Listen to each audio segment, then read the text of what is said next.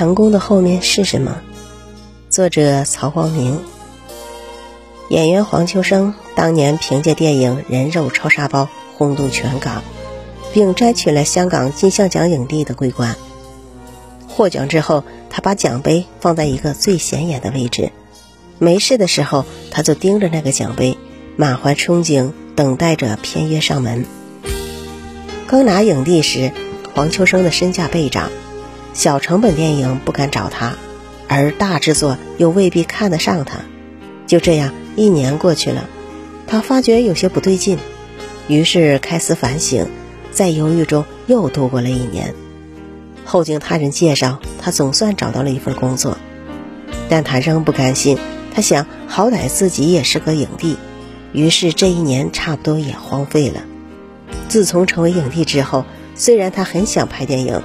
却又放不下影帝之尊，高不成低不就，结果岁月蹉跎，演艺事业不升反降。就这样，他足足沉寂了三年。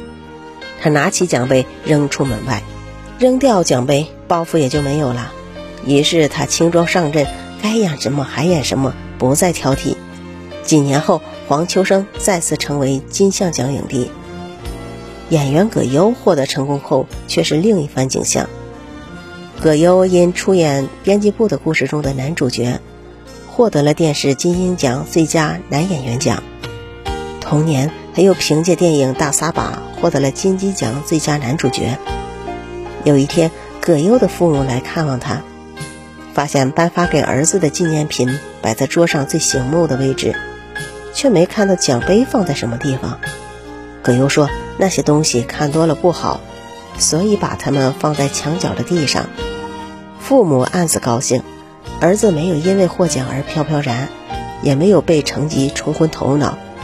几年后，葛优因演《活着》中的男主角，获得了第四十七届戛纳电影节最佳男演员奖。